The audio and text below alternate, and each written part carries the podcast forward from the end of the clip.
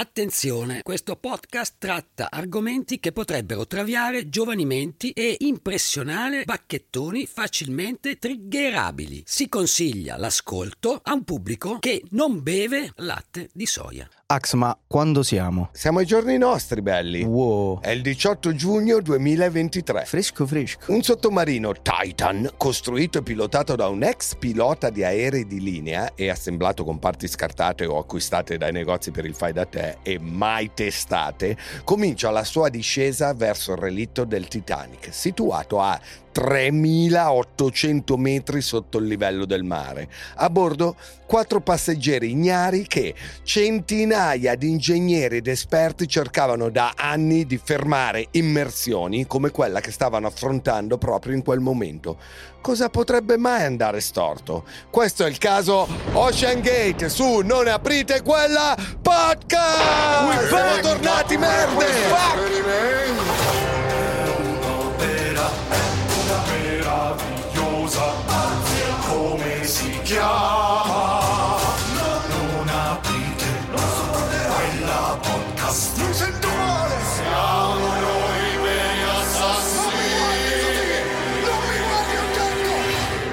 è ancora un'opera meravigliosa by public demand. A furor di popolo siamo tornati. Benvenuti a un capitolo totalmente nuovo di Non aprite quella podcast. Un podcast che racconta tutto ciò che esiste di inquietante, misterioso e maligno. Io sono J-Ax e qui in diretta ma registrata dagli studi di Willy Lorbo nell'unica zona di Milano in cui Spotify funziona solo se lo cracchi ho con me il dottor Pedari Ciao. e Matteo Lenardon. Arrivederci. Ciao merde, Ciao. siamo tornati. Ciao, allora, quest'estate come come, come abbiamo passato quest'estate? Qualcuno ha litigato con qualcuno? No. Io- tu hai litigato? No. Io no, tu? Io ancora no. Io, vabbè, litigato, dai, si può chiamare litigio.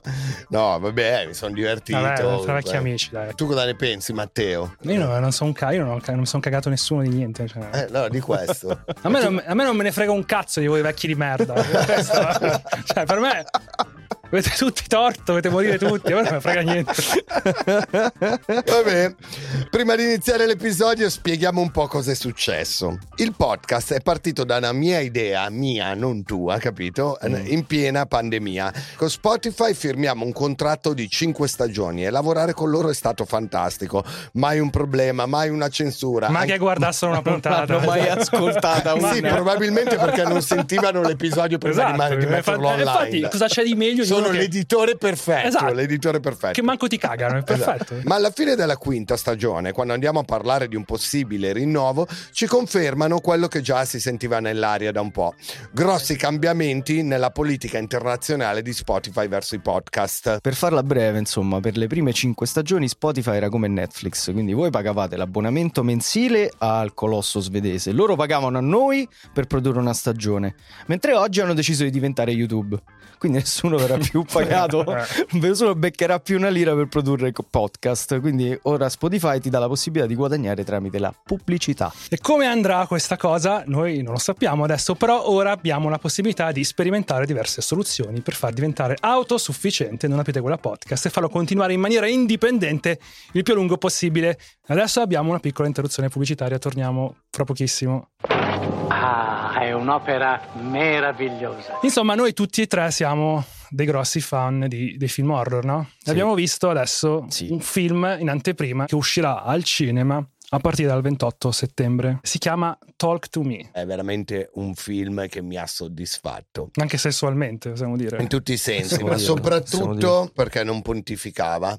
E è un film australiano. Fa paura, fa un sacco di fa paura. paura, cioè veramente cioè, roba Madonna, da- la scena iniziale, era una vita che non, anche perché io sono desensibilizzato dai, dai film horror vedo, però questo mi ha fatto veramente paura perché è originale fa tutto quello che non ti aspetti che è quello che deve fare al giorno d'oggi un film horror ma soprattutto non è compiacente verso quello che oggi vogliono gli studios Cosa succede nel film? C'è una mano che ok Adesso adesso mostreremo. vede il, podcast la facciamo vedere ci sono dei ragazzi che, diciamo, durante una festa, adesso non vogliamo spoilerare ovviamente il film, durante una festa presentano, insomma, questa mano. Hai la mano, stringi la mano e cosa accendi succede? la candela, Accendi la accendi candela. per aprire la porta, fai Talk to me. E ti appare sta figura di che non capisci bene cos'è. Però è No, una, per perso- ognuno è una cosa diversa. una figura mostruosa. Per ognuno è Che diversa. tra l'altro ogni volta che dici la puoi cambiare, come se fosse Tinder, puoi swipare finché trovi la persona che ti piace a te. E poi dici, come proprio Sì. a volte dopo l'appuntamento di Tinder, dici I let you in, ti lascio entrare.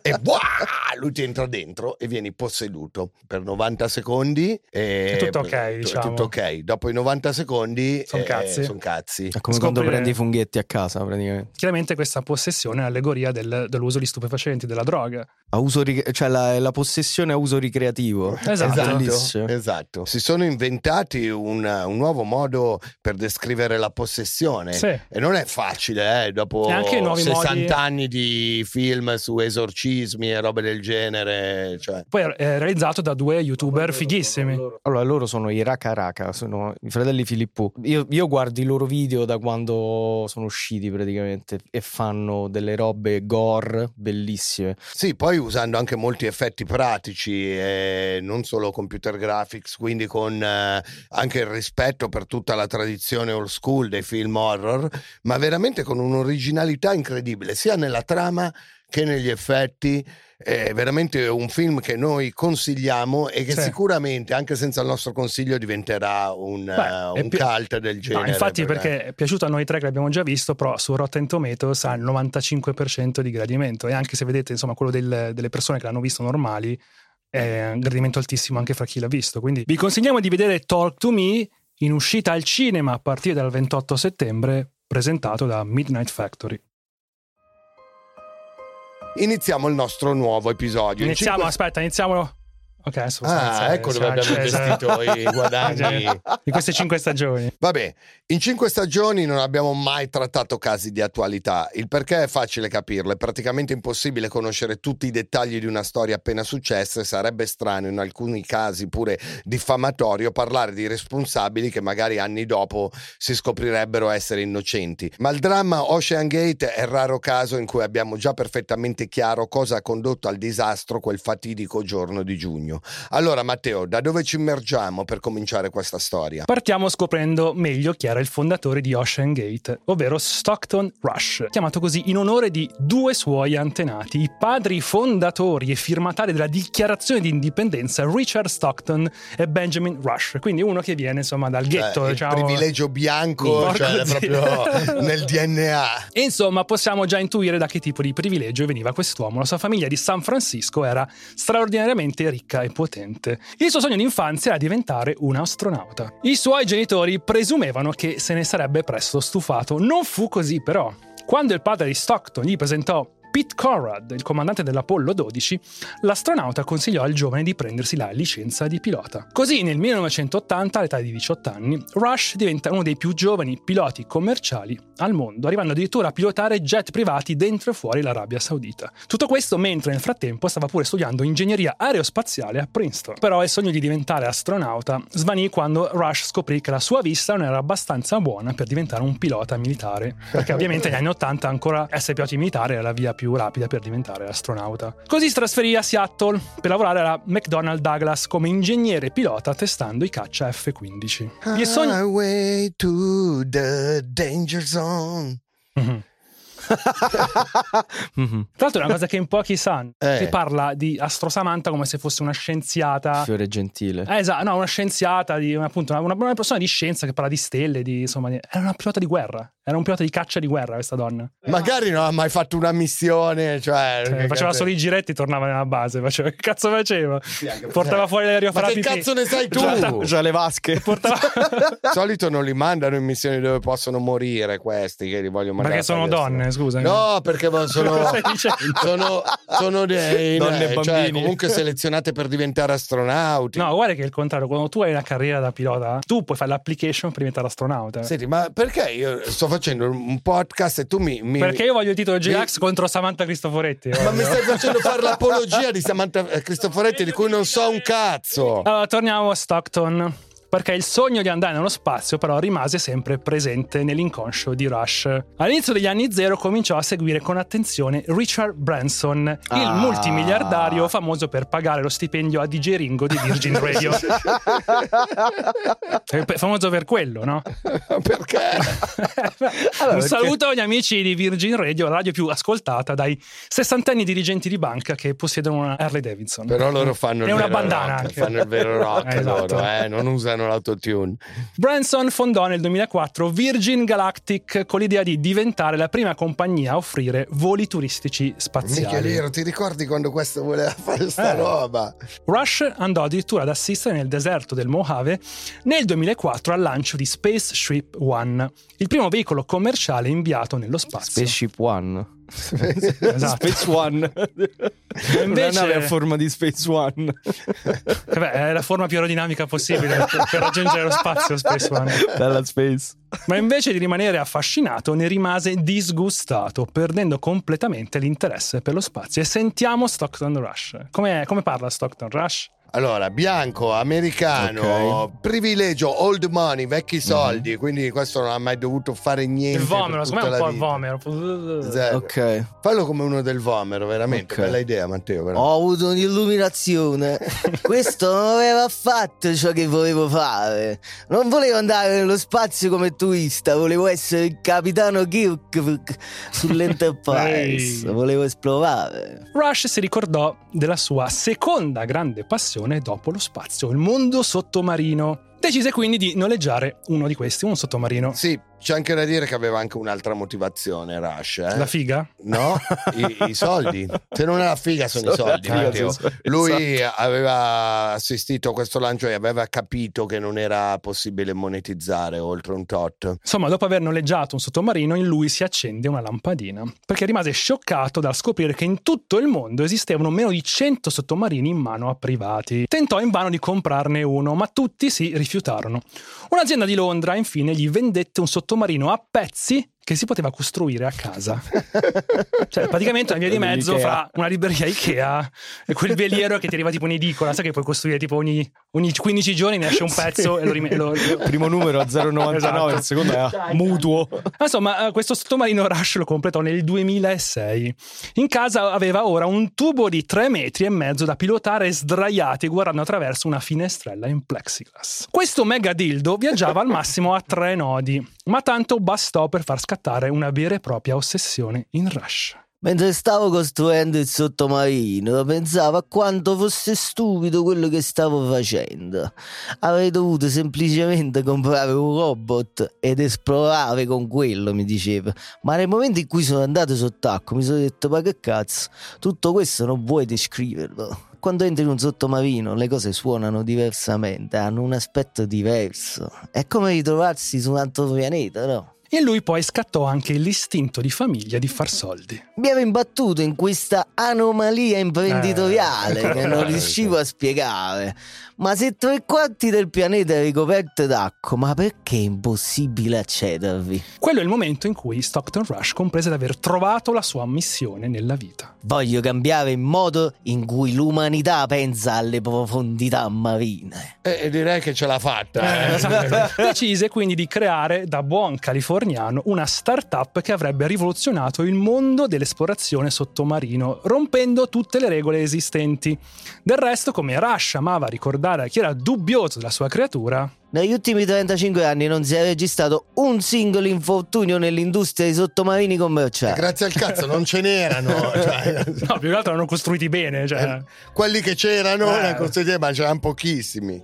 È incredibilmente sicura perché hanno tutte queste norme, però è un'industria che non cresce e non è capace di innovare a causa di tutte queste regolamentazioni. Eh, Queste cazzo di Eh. regolamentazioni, eh, figa. A partire dal 2007 iniziò ad immergersi a profondità sempre crescenti, conducendo test preliminari calando il sottomarino con una fune per valutare la resistenza dello scafo e delle finestre. Ho raggiunto i 26 metri, ho visto figate, poi sono sceso a 30 metri e ho visto cose ancora più fighe.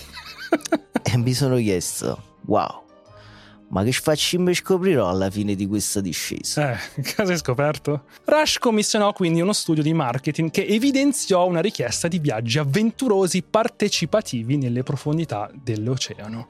Da qui nacque l'idea di organizzare spedizioni turistiche per finanziare lo sviluppo di una nuova generazione di sottomarini con applicazioni commerciali più ampie. Nel 2009 Rush e un ex socio d'affari fondano Ocean Gate. Poco dopo Ocean Gate presenta il suo primo sommergibile commerciale, Antipods, caratterizzato da un vivace colore giallo e da un'estetica stile steampunk, con ovunque quadranti e contatori. La verità, io avrei preferito un colore diverso, ma non sopporto quella cazzo di canzone. Eh, riferimento ovviamente a Yellow Submarine dei Beatles. Però l'eccitazione dell'esplorazione spinse Rush verso una nuova fase, l'ingegneria sperimentale. Primo step, abbandonare la tradizionale forma sferica dei sommergibili privati. È la migliore forma per resistere alla pressione dell'acqua, ma non per ospitare esseri umani. Questo è il motivo per cui i sommergibili militari non hanno forma sferica. Rush quindi sviluppò il sommergibile Cyclops One, un cilindro capace di ospitare 5 persone e sufficientemente robusto per immergersi fino a 500 metri. Lo scafo in acciaio venne acquistato nel 2013 da una società delle Azzorre che lo aveva utilizzato per 12 anni.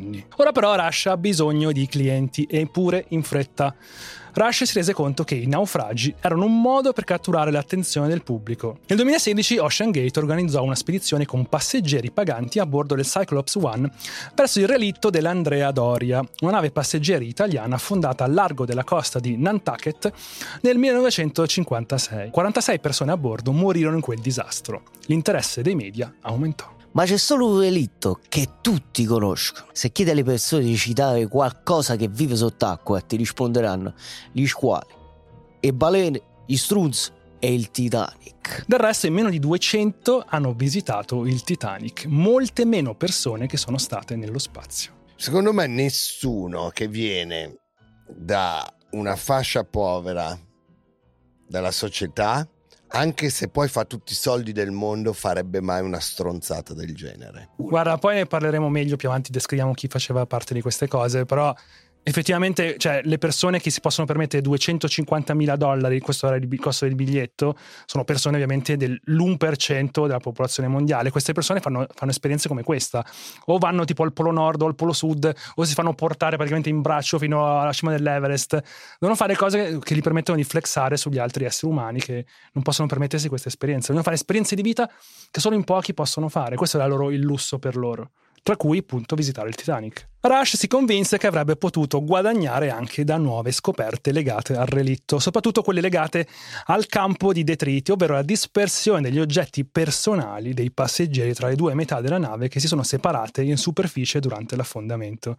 E comunque questa cosa secondo me è di un cattivo gusto estremo, cioè ok il film, ok tutta la leggenda, però parliamo comunque di persone morte. Sì, cioè non è una roba, è- è un cimitero quello, è un cimitero. Praticamente sono dei profanatori di tombe. Esatto. Rush cominciò quindi a immaginare un sommergibile capace di condurre rilevazioni sonar, scansioni laser e acquisire immagini fotogrammetriche dell'intera nave. Strinse anche un accordo commerciale con un'azienda chiamata Virtual Wonders, con l'obiettivo di creare film in 3D, esperienze in realtà virtuale, programmi televisivi e videogiochi. Scusa, ma l'ha già fatto Cameron. Eh, lui vuole farlo in maniera anche Bene, tra l'altro oggi. Cameron l'ha fatto bene, cioè non facendolo con, con un tubo di plexiglass, cioè l'ha fatto bene con gente che ne sapeva, cioè. Tuttavia c'era un unico problema nel piano di Rush. Doveva ancora dimostrare di essere in grado di raggiungere i 3,8 km di profondità dove risiede il relitto del Titanic. Ma ci pensi 3,8 km di È tanto, profondità? eh. non è poco, non è uno È un scherzo. Beh, comunque tenete presente che c'è gente che è arrivata a 10.000 metri sotto il livello del mare, cioè 10 km, la fossa delle Marianne. Chi è andato? James Cameron. Eh, però con da un solo. sottomarino Sì, vero. costruito da lui, un sondro- da- da- Sì, no, solo costruito ospiti. da lui, che si è fatto costruire da gente Vabbè, che lavorava con i sì. sottomarini militari. Anche solo il 3,8 sono un viaggio che solo una manciata di sommergibili al mondo sono in grado di affrontare. Tenete infatti presente che i sottomarini nucleari più potenti sono in grado di raggiungere al massimo i 400 metri di profondità. Anche questa volta Rush decide di andare controcorrente. Fin dal 1930 tutti i sommergibili ad alta profondità sono stati costruiti in acciaio o titanio. Rush inizia ad esplorare l'utilizzo di materiali diversi, come la fibra di carbonio, un materiale più leggero che è stato a lungo impiegato nell'industria aerospaziale. Abbiamo pensato, eh, possiamo utilizzare questo materiale per creare un sommergibile davvero straordinario. Ma perché non usare un Cioè, bello po' origami? Facciamo un un origami. quello che usiamo Facciamolo per un fare le leggero. biciclette per andare in montagna, quello lì, no? La fibra di carbonio. Acciaio, Materiale titano. iperleggero. Esatto, che È come la bicicletta, no? Perché questi cambiamenti così radicali? Rush si vantava di usare questi materiali inusuali perché era un innovatore innato. In realtà si è sempre trattato di una questione di soldi. economica. Il peso dei sommergibili in acciaio e titanio li rende costosi da trasportare a terra e richiede grandi navi dotate di gru per il varo in mare. A causa del loro peso, i sommergibili tradizionali tendono a richiedere ingombranti blocchi per mantenere una galleggiabilità neutra che è cruciale per la manovrabilità. Ed è qui che Rush decide di provare a coinvolgere rispettati membri della comunità di esploratori sottomarini e ingegneri per legittimare il suo Titan. Ci prova con Rob McCallum, leader della Five Deep Expedition, la spedizione che ha portato il multimilionario Victor Vescovo nel punto più profondo dei cinque oceani, protagonista di numerose discese verso il Titanic e coordinatore delle missioni record di James Cameron appunto nella fossa delle Marianne Ecco, che questo dicevamo qua prima. è uno che ne capisce veramente. È uno quei controcoglioni. Sentiamo la sua testimonianza. Sto qua voleva che gestissi le spedizioni verso il Titanic per lui. A quel tempo ero l'unica persona che conosceva che aveva organizzato spedizioni commerciali sul Titanic. Il piano di Stockton era di fare un ulteriore passo avanti e costruire un veicolo specifico per questa spedizione multipasseggero. McCallum gli diede alcuni consigli sul marketing e la logistica. Infine visitò l'officina fuori Seattle dove esaminò il Titan. Trovò inquietante ciò che vide. Tutti erano mesmerizzati da Rush e dicevano quanto fossero fighi a utilizzare come metodo di controllo un joypad della PlayStation 3. Vi lascio qualche secondo di tempo per elaborare. Ridico, un joypad della PlayStation 3. Oh, io ce l'ho usato per non so quanti Io anni, pure. non è mai, si è mai rotto, eh. All'epoca dissi loro, Sony sa che è stato utilizzato per questa applicazione, perché sapete, non è per questo che è stato Ah progettato. no? non per comandare sottomarini? Cioè, non ci vuole molto capire quanto sia folle un controller wireless che trasmette a un'unità wifi, che trasmette a una scatola nera, che trasmette ai propulsori del sottomarino. Cioè, quanti punti c'erano che potevano Wifi fare? devi avere. no, quanti punti potevano fallire, cioè. Ma Tipo, poi perché wifi? Che cazzo ne so? C'è uno che Perché accende era- il cellulare e cerca la rete, Ma attacca un, ca- tutto. un cazzo di cavo. Ma infatti questa è una Cioè, delle cose più folli, cioè il fatto che fossero wireless i controller. Ma perché? Wireless. Tipo lanciava un passeggero e questo qua poteva comandare il sommergibile. Il sistema funzionava tramite Bluetooth. Oh mamma mia. Porca troia! del- del- del- Peggiore. 2.0 pure. Ma c'è un motivo se ogni sottomarino al mondo ha controlli cablati. Se il segnale si interrompe, non sei fottuto. Strano questa cosa. Che non vuoi, non vuoi rimanere fottuto nel sottomarino. Addirittura, alla fine, Rush decise che non avrebbe fatto classificare il Titan, anche questo è molto importante, dalla più importante agenzia di certificazione marittima, la DNV. La DNV è una società norvegese presente ovunque nel mondo che controlla se un mezzo è sicuro per operare in acqua. Ma Rush non aveva alcun interesse ad accogliere nel progetto un valutatore esterno che, a suo avviso, Avrebbe dovuto essere istruito prima di essere qualificato per comprendere e convalidare eventuali nostre innovazioni. Eh, troppe- sono troppo innovatore, non puoi capirmi, cioè troppo avanti. Ok, vuoi usare un joystick, un joypad, ma, ma ci sono quelli fatti apposta per i simulatori di volo che sono di una precisione, non hanno lag. Cioè, perché questi hanno scelto quello No, della ma PlayStation? sai una cosa? Quello della Trust. Secondo me sono un po' ispirati perché effettivamente ci sono i sottomarini militari americani che per il periscopio usano il controller della Xbox per il Sì, periscopio. ma se si rompe il periscopio mica muori. Esatto. Cioè, Quando McCallum insomma, venne a conoscenza di tutto questo, insomma, che non volevano certificare il sottomarino, reagì drasticamente. Nel momento in cui scoprì che non avrebbero classificato il veicolo, è stato allora che dissi: Mi dispiace, non posso essere più coinvolto in questo progetto. A Rush non piacque, non gli piaceva sentirsi dire che viveva ai margini della sicurezza. E nel dicembre del 2016 Ocean Gate annuncia di voler iniziare la costruzione del Titan e che lo scafo sarebbe stato cilindrico e in fibra di carbonio. La fibra di carbonio è tre volte migliore del titanio in termini di resistenza alla spinta idrostatica. A gennaio 2017 Rush stringe un accordo con la Spencer Composites per costruire uno scafo in fibra di carbonio. Sentiamo il fondatore Brian Spencer. Eh, fondamentalmente hanno detto questa è la pressione che dobbiamo affrontare, questo è il fattore di sicurezza, questa è la dotazione di base. Vai a progettarlo e costruirlo. Vai, vai, testina, vai a farlo. Rush gli dà sei settimane di tempo in Ci ho tutto. impiegato il doppio per fare il bagno qui a Willy World Studios. Sei settimane per consegnarlo fatto e finito. Uno scafo cilindrico per ospitare quattro passeggeri. Non fai la cosa più bella che farai mai nella tua vita da solo. Porti tua moglie, tuo figlio, tua figlia, il tuo migliore amico. Devi avere quattro persone oltre al pilota. Certo che legge adesso tua moglie, tua figlia, da portare me- lì dentro. Un po' agghiacciante, eh? Magari capisco fottere gli altri, ma comunque questo, cioè, lo usava lui stesso, questo cazzo Certo. sottomarino. È solo per quello che riescono a vendertele, perché comunque un essere umano vede la convinzione, no? Se tu dici, "Mi- questo me lo sta vendendo, viene anche lui con noi nella spedizione. Allora sicuro. Cioè, di sicuro non sarà un coglione che vuole morire, no? E invece. Quando fecero presente a Rush che la fibra di carbonio non è un materiale adatto a sostenere la pressione alla profondità in cui si trova il Titanic, lui rispose così. Penso di aver infranto le regole usando la logica e l'arguzia ingegneristica. Fibra di carbonio e titanio. C'è una regola che dice che non lo dovresti fare. E beh, e io l'ho fatto. Eh, eh beh. Signori, si nasce. È vero che comunque vedi come flexava, proprio braggava. eh, ah, ah, non si può fare, eh, io l'ho fatto. hai eh, eh, mo- fatto. E chi è il coglione mo, eh? Ma non è venuto fare, io l'ho fatto. Ecco qua. Ride bene chi ride ultimo. La regola che dice che non dovresti fare si chiama realtà. Molti la conoscono anche con questo nome, insomma. E il titanio, sottoposto a ripetuti sforzi, diventa sempre più resistente. La fibra di carbonio invece funziona letteralmente al contrario. Non solo non si rinforza, ma degenera fibra per fibra fino a sfaldarsi. Durante una delle ultime visite alla Ocean Gate, prima di dimettersi, McCallum fece la conoscenza di David Lockridge, uno scozzese che aveva passato tre decadi come ingegnere e pilota di sommergibili. Insomma, questi tre decadi li aveva passati prima nella Royal Navy inglese e poi pu- pure anche come pilota privato. Lockridge era stato assunto come capo pilota e direttore delle operazioni marine della Ocean Gate, data la sua immensa esperienza. Aveva infatti lavorato ovunque nel mondo, dall'installazione di un parco eolico offshore nel mezzo del mare del nord al posizionamento di cavi sui fondali dell'Oceano Atlantico, Indiano e Pacifico, fino a operazioni di soccorso sottomarino per le marine militari di Svezia, Singapore e Gran Bretagna. Cioè, questo Wow. è talmente figo che lo chiamavano le altre marine per andare ad aiutarli. Lockridge iniziò a lavorare nel maggio 2015 per Ocean Gate, dopo aver spostato tutta la sua famiglia e aver ricevuto una green card grazie a Rush.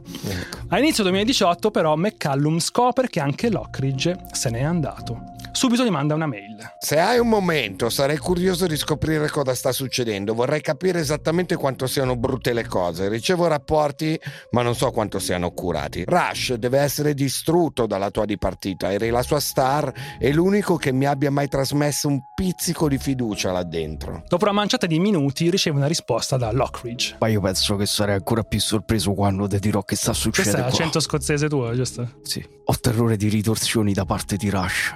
Sappiamo entrambi che c'ha influenza e denaro, ma voglio condividere comunque con te la mia valutazione. Semplicemente quel sommergibile non è sicuro per sostenere delle immersioni, non è sicuro. Nasce un fitto botta e risposta fra i due, sempre via mail. Pensi che il sommergibile possa essere reso sicuro per le immersioni o un catorcio irrecuperabile? Per favore, dimmi la verità. Riceveresti molto supporto dalle persone nel nostro settore. Tutti noi stiamo osservando, aspettando di capire qualcosa mentre ci caghiamo silenziosamente nei pantaloni. Brutto. La verità, la verità è un catorcio. Oh cielo. Catorcio Oh di merda. cazzo. Oh cazzo. Eh sì, eh sì. Eh, anche per questi veramente si stavano cagando in mano perché comunque la loro industria, l'industria insomma, dei sommergibili è molto piccola e succede un, inci- un incidente. Danneggi ma tutti. Nessuno vuole più salire su un sommergibile. E queste due persone erano gli unici due che là dentro ci capivano qualcosa e caso strano so- sono stati mandati via tutti e due in qualche modo. Alla fine del 2017 infatti Lockridge cominciò a nutrire seri dubbi sul sommergibile che Rush avrebbe presto testato con altre persone nelle Bahamas. La probabilità di essere penalmente responsabile come direttore delle operazioni di un disastro era troppo elevata per lo scozzese per continuare a ignorare la cosa. In officina cominciò a porre domande su potenziali difetti nei processi di progettazione e costruzione, ma tutte le sue preoccupazioni furono respinte. La posizione di Ocean Gate era che tali questioni erano al di fuori delle sue responsabilità. Non sei stato assunto per fornire servizi di ingegneria o per progettare o sviluppare il Titan. Capito? Tuttavia, prima della consegna del sommergibile alla squadra operativa, Rush ordinò a Lockridge di effettuare un'ispezione. Legalmente avrebbe dovuto certificare, firmando, la capacità del sommergibile di immergersi in maniera sicura. Il 18 gennaio 2018 Lockridge esamina ogni parte del Titan, constatando che diversi elementi cruciali presentavano gravi difetti o non erano stati sottoposti a test. Aia. Redige quindi una dettagliata relazione, includendo fotografie degli elementi di maggior preoccupazione. Eccone alcuni. La colla si stacca dalle cuciture delle sacche di zavorra e i bulloni di montaggio rischiano di bucarle. Insomma, cose da poco, insomma. Cosa servono le sacche di Zavor? Entrambe le superfici di tenuta presentano fori di immersione errati e scanalature per guarnizioni ad anello che si discostano dai parametri di progettazione standard. L'esostruttura e i pod elettrici sono realizzati con metalli diversi, il che potrebbe causare corrosione galvanica in presenza di acqua di mare. Quando mai un sottomarino, insomma, è a contatto con l'acqua di mare? I cavi dei propulsori hanno un'alta probabilità di inceppare il Ma sommergibile. cosa sarà Ma mai? come? Cosa sarà mai? Il faro satellitare all'iridio per trasmettere la posizione del sommergibile dopo l'emersione è fissato con fascette stringitubo. Cioè, quelli che i Mimmo usano per stringere i cavi. Cioè, Io pensavo servissero solo tipo- per legare le ragazze. Invece no. Dai, per- perché il pavimento è altamente infiammabile. Così, Così. per creare un po' di suspense, no? Che sai mai. Ah! Prenderà fuoco? La pellicola in vinile all'interno potrebbe emettere gas altamente tossici in caso di combustione. Vabbè, che Ah, preferisci eh, morire vivo o morire svenuto? Morire svenuto, quella è è una, una feature, non è un meglio, bug. esatto. Eh. È come quando ti mettono l'ossigeno Eh, sull'aereo. è una feature. Ah, è un'opera meravigliosa. Invece, per valutare la struttura in fibra di carbonio dello scafo, Lockridge scelse di analizzare una piccola sezione del materiale. Scoprì che presentava Chiari segni di delaminazione e porosità. Era insomma molto probabile che dopo ripetute immersioni lo scafo in fibra di carbonio sarebbe andato in mille pezzi. Dopo aver proiettato una luce che filtrava in maniera inquietante dalle fessure del materiale, diventò certo di una cosa. L'unica chance per avere una parvenza di sicurezza sarebbe stata quella di eseguire una scansione completa dello scafo prima di ogni immersione. Perché forse l'unico modo per salvare questo progetto del merda era tipo letteralmente cambiare lo scafo ogni volta prima di ogni immersione. Il giorno successivo Lockridge inviò la relazione a Rush e a tutti gli altri dirigenti di Ocean Gate. Iniziava così. Gli avvertimenti verbali sulle criticità che ho affrontato nel documento allegato sono stati costantemente ignorati. Pertanto, mi sento obbligato a redigere questa relazione affinché vi sia un documento scritto ufficiale. Mo so cazzi vostri. Fino a quando non saranno attuate azioni correttive adeguate, il Titan non dovrebbe essere utilizzato con un equipaggio umano. So se mi spiego. Rush rispose furiosamente. In preda all'ira organizzò un incontro quello stesso pomeriggio e registrò tutto con il suo cellulare. Per le due ore su... Pensa quanto è co- coglione questo. Io pensavo pure di avere... Ah, mo ti fotto. Mo registro tu che dici che non è sicuro e mo ti fotto. Per le due ore successive i dirigenti di Ocean Gate sostennero che i test strutturali dello scafo non fossero necessari. Infatti esisteva un sistema di monitoraggio acustico che avrebbe rilevato la fibra che si sfaldava. Dal, dal rumore. Sì, sentiva- Ah, oh, raga, Raga, oh, Torniamo su. torniamo su, presto, presto. Il rilevatore acustico, sai, adesso c'è la scorreggia. Oh, ma è una scorreggia o stavo, Stiamo morendo. stavo, stavo per Oh, esplodere? regalo scurecciate, mi raccomando. È che ha calpestato? Oh, questo è su scricchiolio che cos'è? Oh. No, scusa, ho messo le sneakers nuove e sta Esatto. scricchiolando la suola. Sono i Jordan, sono i Jordan. Infatti, secondo Ocean Gate, Tale sistema avrebbe avvertito il pilota della possibilità di un danno catastrofico, dandogli sufficientemente tempo per fermare la discesa e tornare in superficie in tutta sicurezza. Lockridge ritenne che questo non fosse assolutamente sufficiente per garantire la sicurezza di un equipaggio. Questo tipo di analisi acustica mostrerebbe soltanto quando un componente sta per cedere, spesso solo millisecondi prima dell'implosione, e non rileverebbe alcun difetto preesistente prima di mettere sotto pressione lo scafo. Eh, insomma, quello che abbiamo appena detto, insomma, lo scopri solo millisecondi prima che sta per accadere il disastro. Che cazzo serve? Comunque, Sì, raga, qui siamo a livello veramente Leroy Merlin, cioè, cioè non stiamo parlando di, di ingegneria ad altissimi livelli, cioè qui c'era più fisica dentro Action Park, veramente. Cioè qua questo sta dicendo delle cose banali che possono essere comprese da tutti. Infatti, un ex dirigente Ocean Gate ha ammesso solo dopo il disastro che non avevamo nulla. Non sapevamo nemmeno quale suono avrebbe prodotto se qualcosa fosse andato Non storto. sapevano manco il rumore. Non sapevano manco il rumore che avrebbe dovuto fare sto cazzo di materiale che si sfaldava. Rush comunque reagì bene alla relazione di Lockridge. A termine della riunione, dopo aver confermato che non avrei cambiato la mia opinione, certificando come sicuro il Titan, mi è stato detto di avere circa 10 minuti per liberare immediatamente la mia scrivania e uscire dalla sede di Ocean Gate. Tu immagina se questo qua avesse firmato Eh, dopo il sarebbe disastro. stata colpa sua. Certo, eh, finiva in galera per aver ammazzato 5 persone. Infatti non ha firmato. E noi scopriamo cosa succede a non firmare. Lockridge a questo punto decide di contattare il Dipartimento del Lavoro degli Stati Uniti d'America, accusando la Ocean Gate di averlo licenziato per aver evidenziato difetti di progettazione che minavano la sicurezza dei loro sommergibili. Lockridge invia al Dipartimento, oltre alla relazione precedente, altre informazioni sullo stato del Titan, tipo che L'oblò frontale del sommergibile è certificato solo per una profondità di circa 1300 metri, molto meno dei 3800 dove risiede il Titanic. I passeggeri paganti poi non potranno mai saperlo né saranno mai informati di questa scelta sperimentale. cioè l'oblò Un terzo della profondità. Che tra l'altro, piccola cosa, l'oblò, dove stava l'oblò? Dove stava il cesso? Perché lui, questa cosa lui loro flex- flexavano anche che loro avevano un cesso dove potevi cagare o pisciare ed era dove c'era l'oblò. Quindi tu, volendo, potevi vedere l'esterno, perché tu non Però potevi vedere puzzava di l'esterno. merda. Però era sul cesso. Ti sedevi su, c'era una, una tendina che tu spostavi, ti sedevi su questo cesso e c'era l'oblò dove vedevi l'esterno. Perché altrimenti tu pagavi 250 mila dollari, andavi a 3800 metri sotto il fondo del mare e dovevi vedere uno schermo, tipo quello là.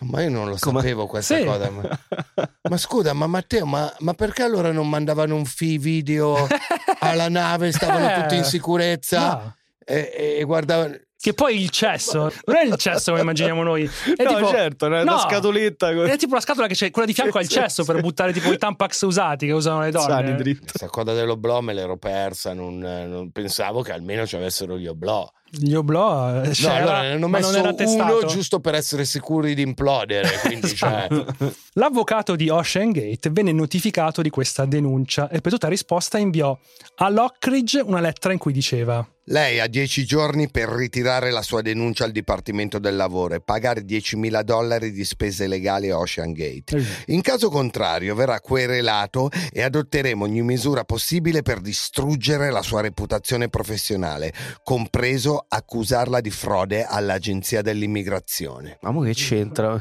eh, Eh sì, perché lui aveva preso la green card Ah, tramite ok. loro. eh sì. La notifica, come consuetudine negli States, venne consegnata a mano a Lockridge durante il funerale di suo padre. Minchia. L'avvocato di Ocean Gate scrisse anche al Dipartimento del Lavoro de- che Lockridge aveva orchestrato il proprio licenziamento perché Voleva farsi licenziare per ricevere il sussidio di disoccupazione. Cioè, Cioè, questo ha lavorato per eh, Tutte le marine del mondo. Le, le più grosse compagnie. Eh. Ha messo giù i cavi che collegano internet dai contine- tra i Esatto. continenti. e però- però, figa, voglio il sussidio di quegli, quegli 800 dollari al mese proprio gli facevano gol. Hanno eh. tolto il reddito di cittadinanza in Italia, se no andavo lì. Qualche giorno dopo la notifica, Lockridge decide di mandare un'altra mail a McCallum, l'altro ex dipendente che decise di allontanarsi da Ocean Gate. Mi considero abbastanza coraggioso quando si tratta di fare cose pericolose, ma quel sommergibile è un disastro annunciato. Non ci sarebbe stata cifra che mi avrebbe convinto a immergermi con quel coso. Poi continuò con un commento che a sentirlo oggi fa venire i brividi. Io non voglio essere visto come uno che sparla, ma sono terrorizzato che Rush finirà per uccidere se stesso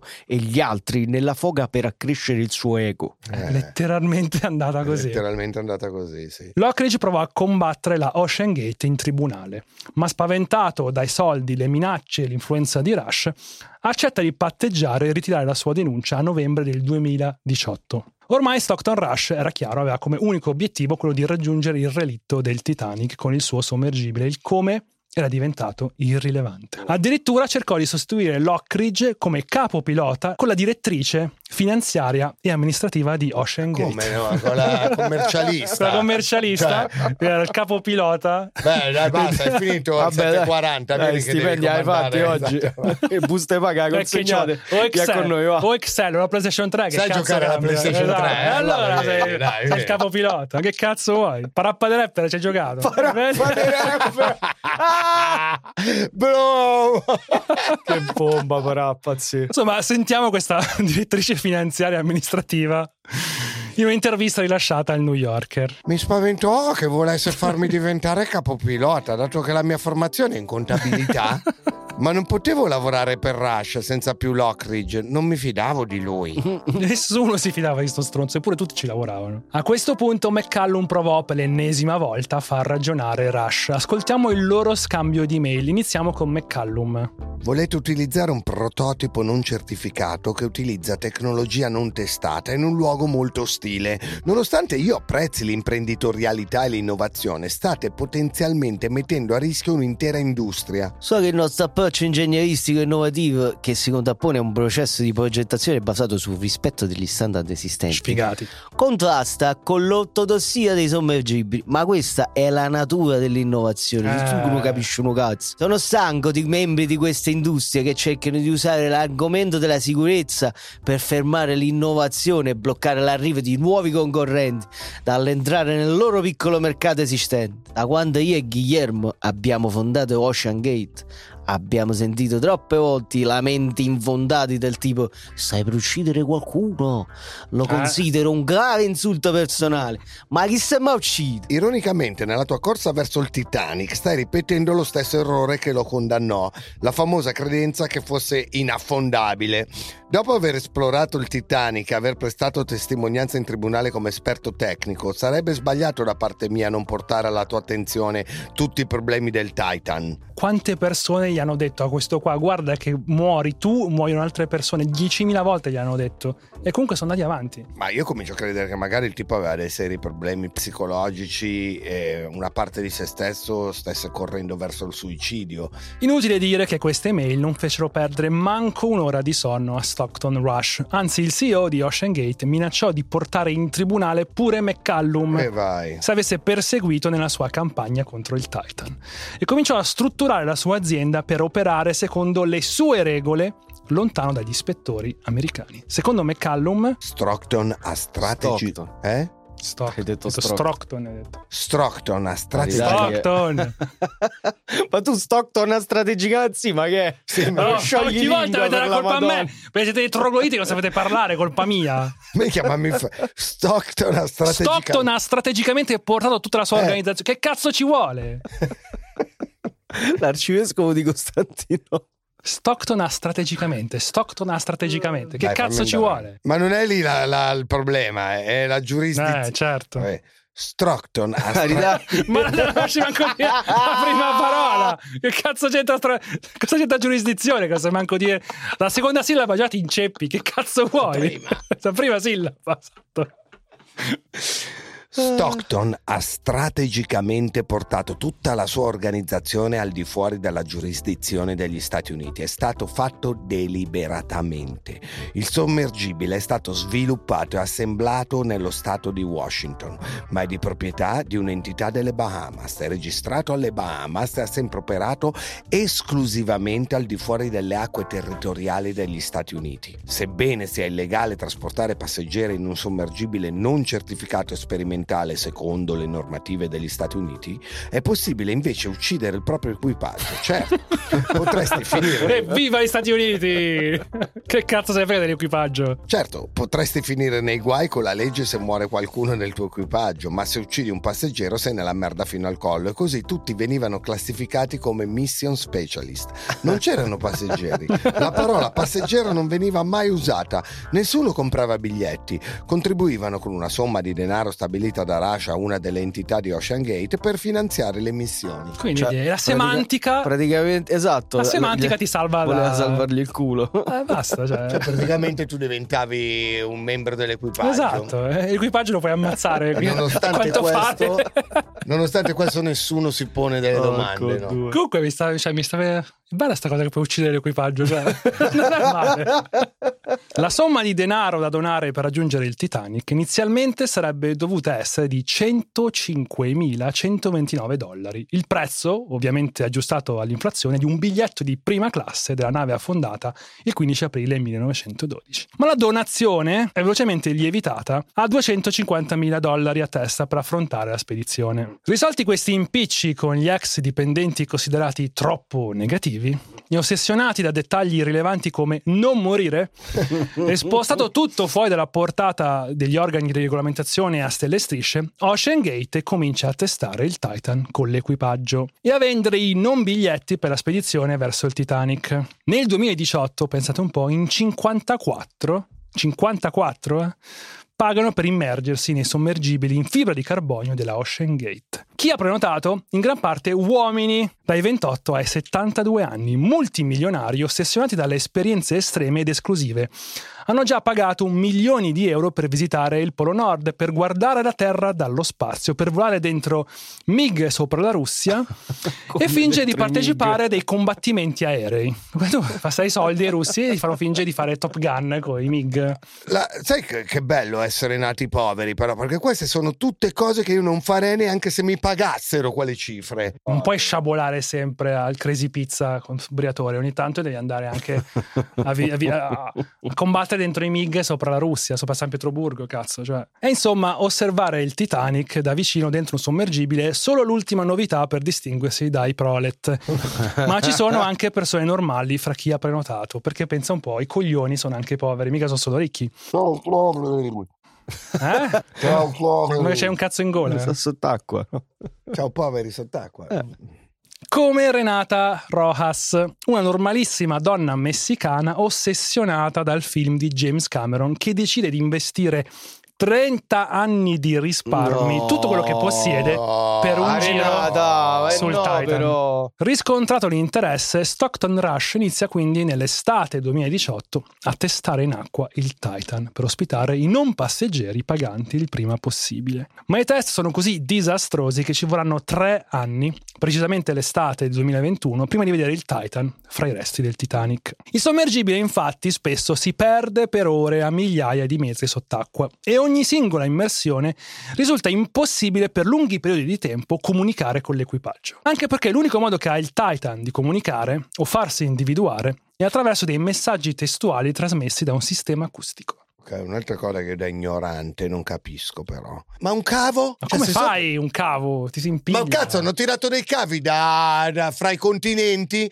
Non può- ti si impiglia in cosa? Non è un ascensore eh, sottomarino. Come fai a mettergli il cavo? Scusami. È Cos'è? palombaro. Palombaro, sì. Ma Cioè, perché non puoi tenere un cavo? quando tu arrivi al Titanic, si impiglia dentro mille cose ed è un Ah, disastro. perché devi proprio andarci in mezzo. Eh, dire- eh, certo. E quello volevano fare Devi loro. andarci lì sopra i detriti, sopra la gente morta. Quello volevano. Ma porca troia.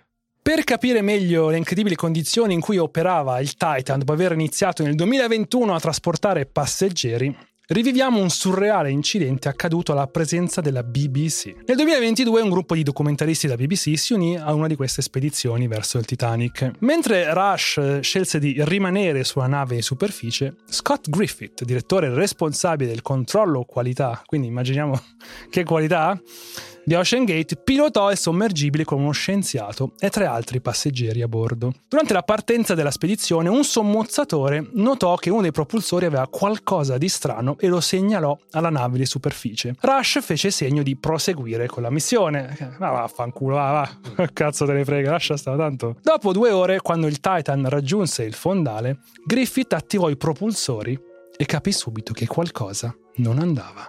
Rivolgendosi agli altri sul sommergibile disse Non so cosa stia succedendo. e tu immagina, sei un passeggero. Quindi cominciò a smanettare nervosamente con il controller della PlayStation usato per pilotare il Titan. Chiese a un passeggero di guardare fuori dall'unico blocco che, ricordiamo, era sul cesso. Sto girando in Il tondo? passeggero rispose: Eh sì, Sta succedendo veramente? Si inserì un altro dei passeggeri presenti. a me mi pare proprio che sì. Oh mio Dio! ma scusami, ma uno non dovrebbe mantenere il, il controllo, non so, tipo trasmettere sicurezza agli altri. Lui si stava cagando sotto il pilota. In pratica, uno dei propulsori era stato installato nella direzione opposta. L'unica cosa che posso fare è girare a 360 gradi. Qui eh, faceva già su se stesso in continuazione.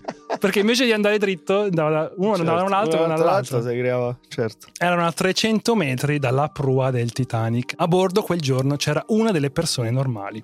Un tizio che raccontò di aver rimandato l'acquisto di una macchina, il matrimonio e perfino di avere figli, tutto per realizzare il sogno di visitare il Titanic. Solo per vedere il Titanic dentro l'oblò su un cesso e sul televisore, che sarà tipo di, di 15 pollici, è stato quel cazzo di televisore. Purtroppo il sogno di questo povero stronzo non si re- realizzò mai. Griffith comunicò la situazione alla nave di superficie. La soluzione di Rush? Oh, bello, dobbiamo riprogrammare il controller della PS3. Rush non conosceva il controller della PlayStation così bene da riconfigurarlo al volo. Così uno dell'equipaggio dovette scaricare una foto della PlayStation 3 da internet. Rush trovò una nuova combinazione di tasti. La Dugan. Sì, fo- forse sinistra e destra potrebbero significare avanti e indietro. Boh, non ne sono sicuro, ma potrebbe funzionare. A oltre 3 km di profondità, Griffith lesse sullo schermo. Destra e avanti? Ah, devo segnarmelo. Sì, destra avanti, ottimo, fatene una ragione. Fatemi Ha una ragione, non rompere i coglioni. Quindi Griffith comincia a controllare il Titan tenendo il controller per lungo. Eh, certo. Quindi lo gira. Eh, giustamente. Immaginate un sommergibile nei pressi di un relitto con cavi e strutture sporgenti ovunque che deve navigare con un controller Bluetooth rimappato al momento e collegato a un propulsore installato male.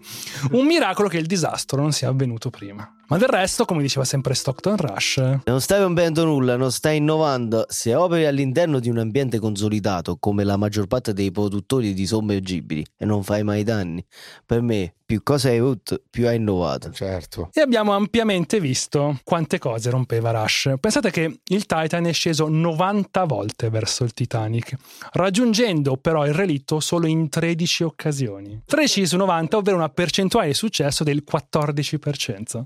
Ovviamente non è che ti davano i soldi indietro se non ci arrivavi, eh. Eh no, hai soldi contribuito, Infatti quel eh. coglione lì che ha- non ha, non ha fatto figli e non si è sposato, quello ha perso i soldi e basta. Tutto questo era menzionato nella liberatoria che tutti quelli che salivano sul Titan dovevano firmare. Sentiamo alcuni passaggi. Io, inserire nome, riconosco di aver scelto volontariamente di partecipare a un'immersione organizzata da Ocean Gate, una società registrata nelle Bahamas. Sono stato informato sulla natura dell'operazione e sui rischi che comporta, come i seguenti. Una parte dell'operazione sarà condotta all'interno di un sommergibile sperimentale. Il veicolo non è stato approvato o certificato da alcun ente di regolamentazione e potrebbe essere costruito con materiali non comunemente utilizzati in sommergibili occupati da esseri umani. 2. Nel momento in cui si scende al di sotto della superficie dell'oceano, questo veicolo sarà soggetto a una pressione estrema e qualsiasi guasto del veicolo mentre sono a bordo potrebbe causare gravi lesioni o la morte. No. 3. Durante l'operazione potrei salire su piccole imbarcazioni e altre attrezzature che potrebbero espormi a danni, lesioni, disabilità o morte.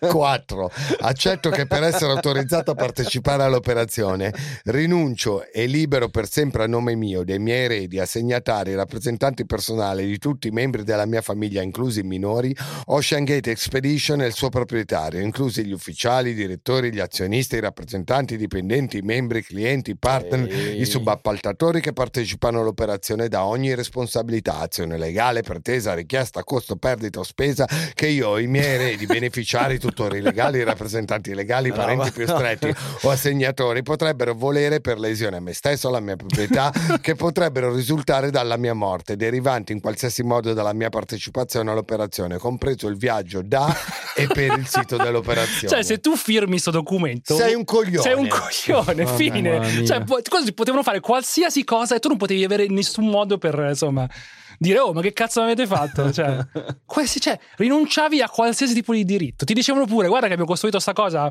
con i pezzi raccolti in autostrada, tra cui tipo anche degli scoiattoli morti che abbiamo investito, e sono cazzi tuoi se esplode. Tenga i 250.000 euro dove posso firmare. Prenda alla svelta i miei soldi e mi metta subito su questo. Ma ti rendi conto? Cioè, questa cosa qua, comunque, tutti quei poveracci che poi sono morti, purtroppo, ovviamente, ness- anche se hanno firmato questa cosa, nessuno meritava di morire, ovviamente. Però hanno tutti fir- hanno letto questo documento e l'hanno firmato. Tu, cioè, tu, fi- tu leggi questa cosa e dici, ok, ci vado. No, cioè comunque se Taylor Swift fosse 3800 metri sotto il mare, eh, come tantissima gente... Salirebbe avrebbe- sul Titan. Eh, sì. Ora andiamo avanti alle ultime quattro persone che hanno firmato questa liberatoria assurda. Stockton Rush ha cominciato a febbraio 2023 a cercare di vendere posti per il Titan. A quanto pare aveva il contatto WhatsApp di tutti i miliardari del mondo. Il 2 febbraio scrive infatti al multimiliardario di Las Vegas Jay Bloom, offrendo due posti al prezzo scontato di 150.000 euro per lui e il figlio. Bloom ne parla con il figlio che gli dice di non sentirsi sicuro a immergersi con il sommergibile Ocean Gate. Sentiamo Rush. Sono preoccupazioni sciocche. È molto più sicuro rispetto a volare in elicottero, persino le immersioni subacquee. Non si è registrato nemmeno un singolo incidente fra i sommergibili non militari in più di 35 anni. Eh, Ma che cazzo ti preoccupi? A prendere i loro posti Suleiman Dawood, uno degli uomini più ricchi del Pakistan, e suo figlio Eh, questa 19enne. storia è veramente triste. Molti giornali hanno scritto che, spaventato e contrario inizialmente all'idea, avrebbe infine accompagnato il padre per fargli un regalo per la festa del papà. Uh. La madre, la madre però dice invece che sarebbe dovuta essere lei ad accompagnare il marito, ma che si sia ritrovata a cedere il posto al figlio dopo una sua insistente richiesta. Insieme ai due un altro ultra ricco, Hamish Harding, si ritrova sul Titan. È un multimiliardario inglese, già turista spaziale, che ora vuole provare il brivido di osservare il Titanic da vicino. Ad accompagnarli come guida P.H. Nargolet, un ex comandante della marina francese, pilota di sommergibili e il più grande esperto al mondo del relitto del Titanic. Lui ovviamente era la guida. Al comando, ovviamente, abbiamo Stockton Rush. Questa spedizione, come per tutte le altre, sarebbe dovuta durare in tutto 8 giorni. È iniziata il 16 giugno 2023 con la partenza dal porto canadese di St. John. In meno di 24 ore arrivano nella zona del relitto del Titanic. Il tempo è pessimo e tutti temono un rinvio dell'immersione. Hamish Harding scrive sul suo Instagram. A causa dell'inverno peggiore degli ultimi 40 anni, questa missione sarà probabilmente la prima e unica spedizione con equipaggio verso il Titanic del 2023. Una finestra meteorologica si è appena aperta e cercheremo di effettuare un'immersione domani. Abbiamo iniziato ieri la navigazione da St. John's, Canada, e abbiamo in programma di iniziare le operazioni di immersione verso le 4 del mattino di domani. Fino ad allora abbiamo molte preparazioni e briefing da fare. Altri aggiornamenti sulla spedizione seguiranno se il tempo lo permetterà. Sfortunatamente per lui e gli altri, il tempo migliora. Alle 9.30 del 18 giugno il Titan inizia infatti la sua discesa. Dopo un'ora e 45 le comunicazioni con la nave in superficie si interrompono. Nello stesso momento diversi sistemi di rilevamento sottomarini registrano un grosso bang. Uh. Come ha spiegato il regista James Cameron in numerose interviste, internamente tutte le persone legate al mondo dei sottomarini avevano subito capito che il Titan fosse imploso. Incomprensibilmente invece la Guardia Costiera e la Marina Navale di quattro paesi diversi, più numerose società private, cominciano un'immensa ricerca per trovare i dispersi che va avanti per giorni. Tutti i media del mondo cominciano una maratona sui dispersi del Titan. Vengono aggiunti countdown legati alle ore di ossigeno rimanenti al sommergibile sui siti della maggior parte delle testate mondiali. Non potevi accendere una nulla che non vedevi questo cazzo di countdown. Cioè. Non si è parlato più della guerra, di niente, si parlava Eh, solo sì, di sì. quello. La cioè- cosa che mi ha fatto ridere di più è stato un meme che diceva Titanic 2 gente ricca 0. Beh, Dai, questo è forte, dai. beh, però in realtà sul Andremo Titanic... all'inferno per ridere. No, in realtà sul Titanic, come ben sapete, era diviso in classi, quindi Esatto. c'erano anche distraccioni, poracci del Titanic. Ah. Hanno fatto molta Vabbè. fatica. Che sono quelli che sono morti, le scialuppe, sono quelli che esatto, sono li hanno morti più degli altri. Eh, esatto, quindi in realtà gli stronzi sono salvati. Ah, è un'opera meravigliosa. Ma da questo circo mediatico si erge una figura che rimarrà nella leggenda. Il figlio acquisito dal miliardario Hamish Harding, ovvero Brian Saz, che non so come Zaz. cazzo. Zaz. Cioè, due S e due Z nel nome. Saz. Brian, chiamiamolo Brian o Brian. È una vocale sola. Cioè Brian. All'inizio i suoi tweet sono quello che ci si potrebbe aspettare da un parente di qualcuno che, sì, pensava stesse lentamente soffocando sul fondo dell'oceano. Ascoltiamolo insieme. 19 giugno. Il mio patrigno Amish Harding è bloccato sul Titan. In questo momento è nei miei pensieri e nelle mie preghiere. 20 giugno. Grazie a tutti per l'amore e il supporto. 21 giugno. Qui comincia a diventare un po' strano. Posta su Twitter un tweet con scritto Blink 182, emoji cuoricino. e sotto un video del concerto cui è andato la sera precedente. Dopo essere stato sommerso dalle polemiche, posta anche su Facebook una foto sorridente davanti allo stand del merch del gruppo punk californiano scrivendo Potrebbe sembrare di cattivo gusto la mia presenza qui, ma la mia famiglia vorrebbe che fossi allo spettacolo dei Blink 182 perché sono la mia band preferita e la musica mi aiuta nei momenti difficili. tu immagini Tacci sua. L'unica cosa, che, l'unica cosa che mi aiuta in questi momenti è- sono i Blink 100. Porco Travis due. Baker che fa ru- rulla sulla batteria. 21 giugno, Brian torna al concerto dei Blink. I Blink ci fanno superare i momenti più difficili della vita. Cioè, comunque, immaginate c'è un disastro italiano, tipo che so, l'alluvione che c'è stata in Emilia Romagna. C'è un tipo che su Twitter scrive: Sono al concerto di articolo. Mio padre, mio padre vorrebbe che fossi qua a cantare Spirale Ovale. Ma raga, state proprio guardando la cosa dal punto di vista più banale e Ma sbagliato. mo, ma stai, stai difendendo questo? Che va col padre che sta soffocando. Lui pensa che stava Allora, soffocando. perché il patrigno che sta eh, vabbè, soffocando comunque. E ma tu che cazzo ne sai? Ma noi chi siamo per giudicare il dolore, come si affronta il dolore e il lutto di un'altra persona? Magari lui e il padre ascoltavano insieme i dischi dei Blink, tutti affrontano il lutto in una maniera Sì, sì, adesso- diversa. adesso noi sentiremo non altre- e noi non modi. possiamo giudicare, non possiamo sapere cosa aveva nella Ma testa, lo che se- shock, il trauma. Ma sono due cose persona- diverse. Se tuo padre muore ed è morto, magari tu puoi superare il lutto così. Ma qua non stiamo parlando di uno che è morto, stiamo parlando di uno che stava morendo. Vai a un cazzo di concerto a divertirti, a postare le foto sorridente. Vediamo adesso scopriremo altri modi che lui usava per superare il dolore. Vediamo cosa pensi di questi. Il giorno dopo, alle 15.35, twitta. Per favore, tenete la mia famiglia nelle vostre preghiere. Emoji delle mani giunte, cuore nero. Alle 16.02, 27 minuti dopo la preghiera, retwitta la foto di una modella OnlyFans seminuda che si domanda, Posso sedermi su di te? rispondendo con Sì, grazie. Questo, scusami, puoi spiegarmi come stai elaborando il lutto con le, con le fighe di OnlyFans? Posso farti un'ipotesi del tutto plausibile. Il tipo, magari sconvolto da quello che sta succedendo, si sta drogando come un pazzo, perde la brocca e comincia a chattare con questa modella. Comunque, la cosa diventa velocemente sempre più surreale. Cardi B lo insulta dicendo che dovrebbe essere attaccato al telefono a confortare sua madre, non ai concerti o a provarci con le modelle OnlyFans. Brian risponde sfidandolo a una battaglia di freestyle. Anche questo è un modo per fuori, superare il lutto. tipo Le, battaglie di freestyle con Cardi B. Cardi B comunque purtroppo non accetta. Il 22 giugno invece Brian scrive I media non mostrano alcuna sensibilità nei miei confronti in questi giorni tragici. Qualche minuto dopo droppa un altro tweet. Questo lo lasciamo in inglese per preservare la sua Eh, poetica. io non lo leggo questo. Legge dottor Pedari. Quit tripping in my hood, I can say n-. La parola con la N. without the ER. Of course I'm down like that. On set. Beh, il tipo era palesemente fatto, zio, dai. Dopo aver usato dozzine di altre volte la N-word, disattiva il suo profilo Twitter, che oggi si chiama X, in realtà diciamo X. Brian però decide fortunatamente di riattivarlo meno di un mese dopo.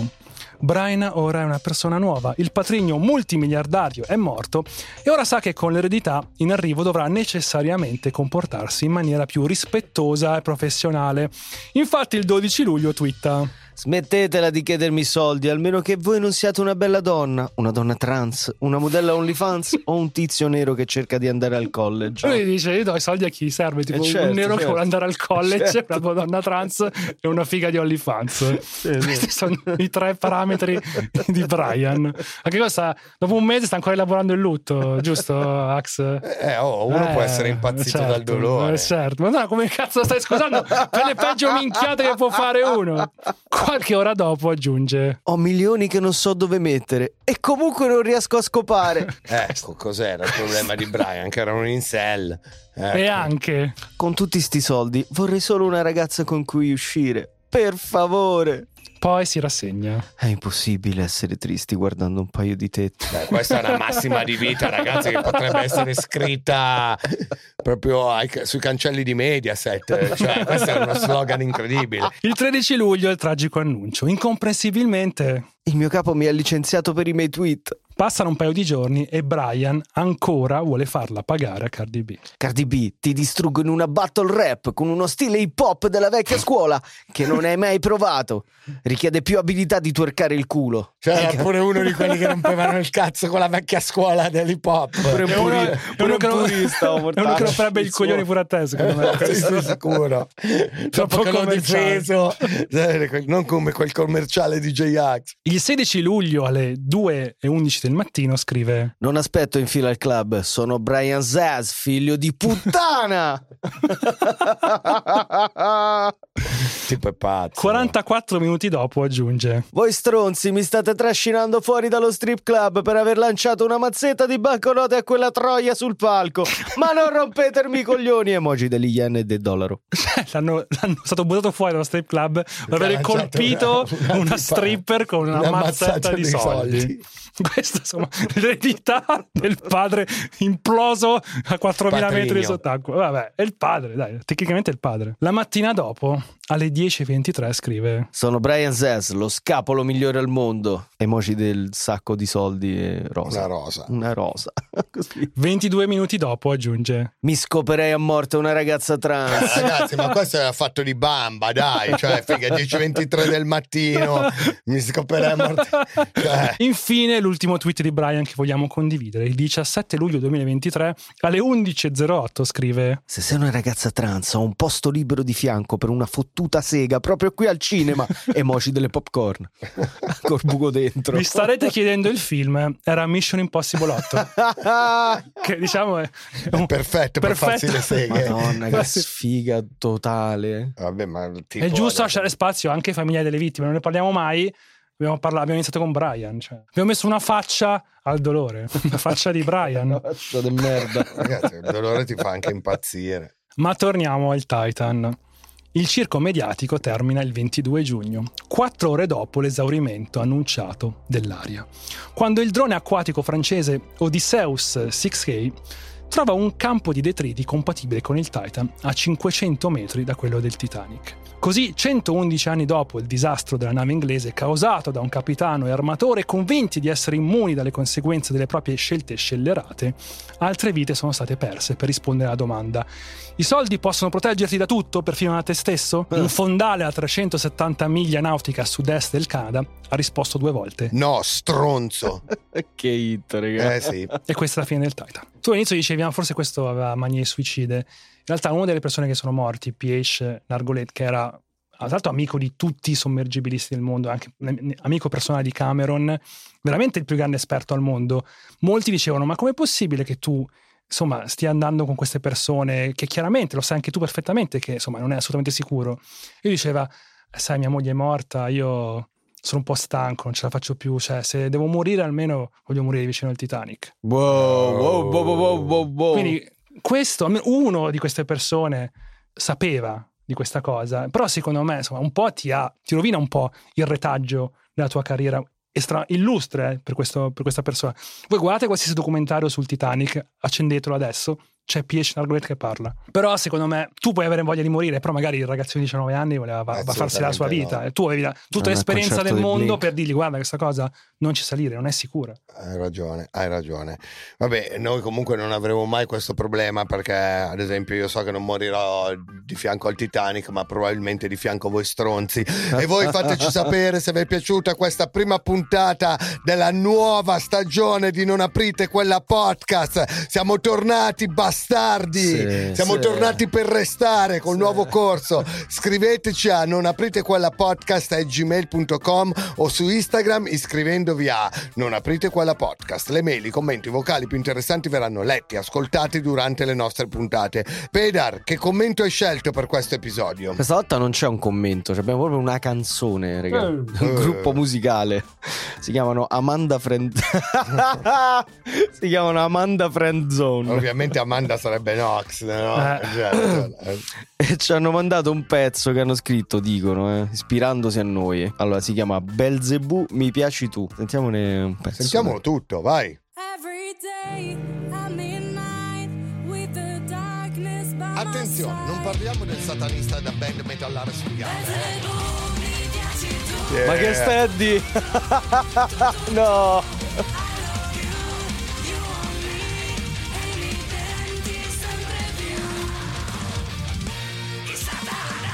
Yeah!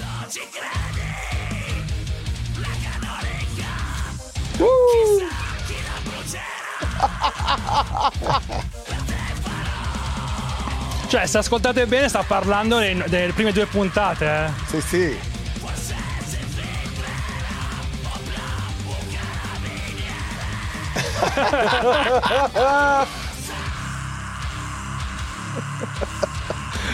Marco Dimitri, Marco Dimitri, rispetto. Allora ragazzi, qua si può dire ufficialmente una cosa. Non so gli altri, ma noi posso dire che abbiamo come podcast il pubblico migliore che un podcast abbia mai avuto nella storia dei podcast mondiale. il caso Ocean Gate finisce qui. Ricordate di seguirci e mettete 5 stelle su Spotify. Ci vediamo settimana prossima per una nuova puntata. E che bello ridirlo! Ave Satana! Motherfuckers.